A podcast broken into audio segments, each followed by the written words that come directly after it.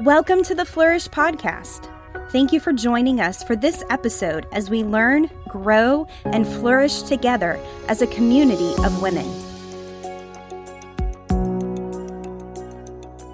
Hi, this is Penny. Thank you for joining us for the Flourish Podcast. Today I have as my special guest none other than the famous Keith Tusey, who is also my husband. And we've been talking for the last couple of podcasts about staying the course. Uh, my verse is 1 Peter 4 8.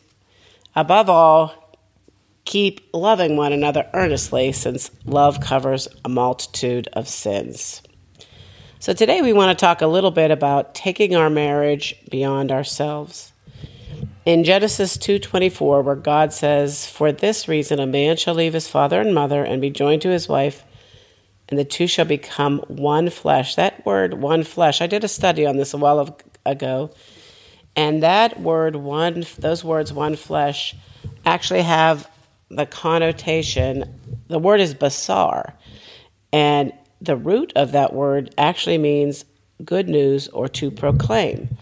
So it goes much further than any kind of sexual connotation or just enjoying one another as husband and wife. It goes to a root of the fact that marriage is about proclaiming good news. If you look at Ephesians 3 or 5 31 and 32, the same verse is repeated, but then it says, This mystery is great, but I am speaking with reference to Christ and the church. So it's clear throughout the Bible that marriage is given to us as a gift of companionship, intimacy, and even parenthood. But there's another aspect that is to represent the heart and the character of God. Our marriages are meant to be a means of influencing others for the Lord. Our home, our finances, our resources, our times, our time are to be shared with others in order to help, serve, and come alongside them just like Jesus would. So I wanted to ask Keith, how do you feel like that has played out in our marriage? And what encouragement would you give to those listening to keep moving toward making their marriages ones that go beyond themselves? Well, I think when we talk about putting God first, I think a lot of times we, we're like, okay, I'm going to put God first in my marriage rather than saying my marriage is to put God first.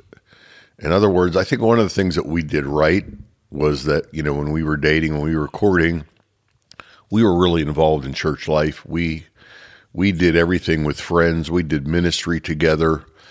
And I, I think that laid the foundation down for, you know, years to come. Of course, I had no idea we'd be doing what we're doing today. I, I didn't think I was going to be ever a pastor or anything like that. Uh, but, you know, we wanted to serve God. And so we laid that foundation down.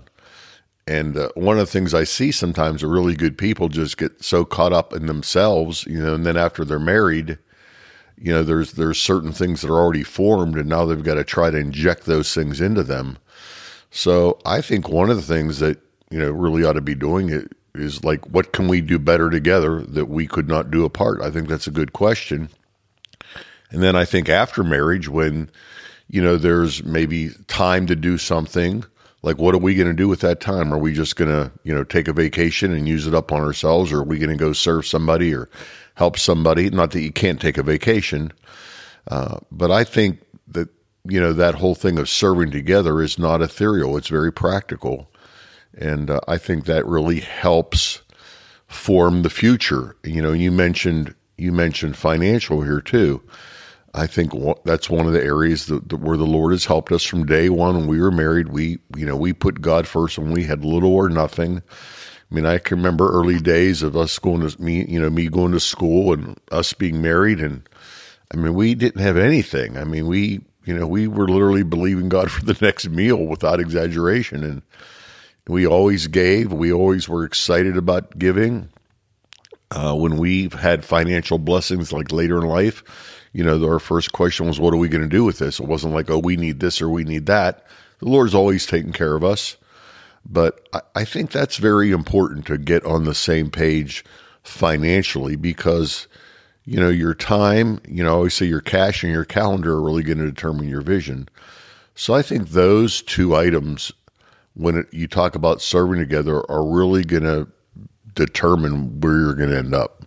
Let me throw in there. I feel like when Malachi talks about, you know, bring your tithe into the storehouse, and God will rebuke the devourer, and that He will prove Himself. We, like you said, had basically nothing when we got married, but as we were faithful in giving, God has so very much proved Himself to us in the area of finances. We have become highly blessed, but but we're we're consistent, faithful, pretty big givers. But we have seen God's faithfulness to us. I mean, we have a large family. We have eight kids. We have 15 grandkids. People often say, How do you do it? How do you keep up financially? How do you finance all of that? But we are very much people that believe what the Bible says. And in Malachi, we, we've spoken that over our household. We've believed for that. And we have seen God be very, very faithful in that. So, another thing I feel like, you know, Keith is a, obviously a very strong leader, a strong personality. He has a lot of vision, a lot of passion. And I have learned, as one that doesn't have quite that strong of a, of a persona, to find out what is my part in, in us as we live our lives, not just for each other or our family, but for others as well, that we go beyond ourselves. I've had to ask the Lord, what does that look like for me? You know, I don't want to just be, oh, rah, rah, go, Keith, you know, glad that you're able to do all of this. I always, like I said last time, encourage women release your husband to the ministry by being a part of the ministry and what does that look like so I've had to find out what does that look like for me? How do I fully engage and fully become a part of who God created me to be in the midst of us teaming up together as partners to share the good news in our marriage, to proclaim, to be investing in others. And um, yeah, that's that's that's been fun. It's been good, and it's been life giving. And on my part, you know, I wasn't always sensitive. Like I, I always would say to Penny, well, you know, you, you just got to jump in sometimes, but that's not, that's not her style. She needs invited in. And, uh, so, you know, I, I, I, would fuss with her about that. I would say, well, you, you shouldn't have to be invited in. You have certain gifts and talents and skills and, you know, you contribute things and, you know, if I forget to include you in something, you should just jump in. But that doesn't work for her. So I've had to learn to adjust and and sometimes slow myself down and and sometimes she's even been gracious and said, "Hey, don't forget to invite me in," you know, and and and you know the truth is I needed reminded of that sometimes because I move fairly quickly, and uh, you know I think that other people are going to operate like I do, and most people don't, and so I think that has helped a lot me just being sensitive with her kind of tutoring me on how to do that.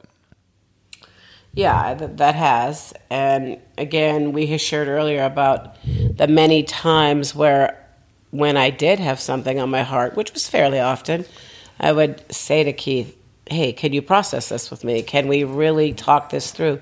Can we really get a strategic plan to walk this out, uh, you know, either as a family or as a couple or within the church?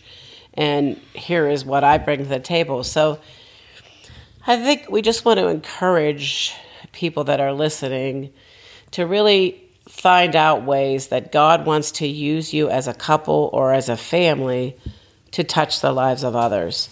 You know, Keith has been on so many mission trips. As we said last time, he's been in jail. He's, you know, recently been to the Ukraine several times just sharing his life and the ability and the talents and the he's so good at just pulling networking people together to help others and so from my part of that has obviously to been to pray for him but to to rejoice at him being able to do that and not be like oh wait what do you mean you're going away again you know but just to really partner together and let each other's strengths come forth as we try to help others and really go beyond ourselves, beyond our family, and say, what else has God called us to in this earth? What else besides just having a great family or blessing our family? How, how can we look around us, whether it's in our church our, our church life, our body that we're a part of, or in the community, or in all kind of areas. How can we as a couple influence, help, give of ourself, our time, our resources to help others?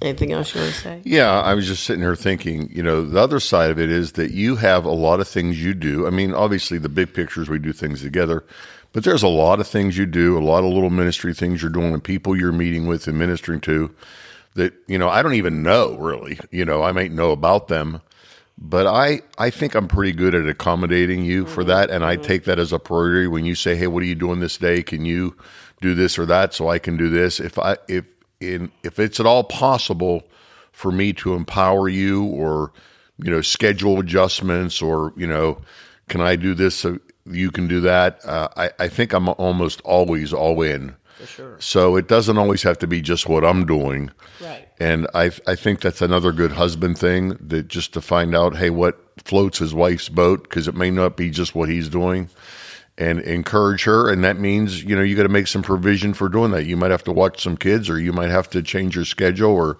you know you might have to cook dinner or whatever it may be uh, but you know th- those those are how you do it Right. By way of example, this year, for instance, that I've done this a lot of years, I'm hosting four different women's teas at our home. Like, you know, make it real fancy, do the whole deal. And a big part of my objective is just to welcome people into our homes, to encourage them, to let them know that they're special, they're valuable, they're loved, and just to do life with them. And Keith, obviously, has been very gracious about that. That means he kind of makes himself a tad scarce those days. He obviously is financially uh, partaking in that, participating. And I even said to him, you know, that could be my Christmas present this year is just hosting because it, it can, you know, involve some finances. He said, no, no, uh, I just want you to do that and enjoy it. So that is important. You know, my strengths, who I am, are very different than Keith's are. And the fact that he celebrates that and, you know, really blesses that is really important. So, anything else in closing? no I, th- I think that's good i think we really hit on some things that you know are worth a marital discussion no matter where somebody is in marriage Amen. Yeah, just take the time, even during this season, and you know, ask yourself as a couple, how could we go just beyond our family during Christmas? What can we do to touch the lives of others and to use our marriage to make an influence in other people's lives? So, thanks again for being a part of this podcast. I guess this is the last one for now. We'll do together, but by all means, if you have something that you would really like Keith and I to talk about or or to address, feel free to message me or you know make a notation on on whatever place you listen to this or on Facebook or whatever and say, "Hey, could you guys cover this?" and and we would be glad to do that. So take care. Thanks for joining us. Love you. Thanks for listening to the Flourish podcast. Make sure you subscribe so you don't miss an episode and share it with your friends. For more information about Flourish, our annual conference, or to join our community of women, visit nrpflourish.com. See you next time.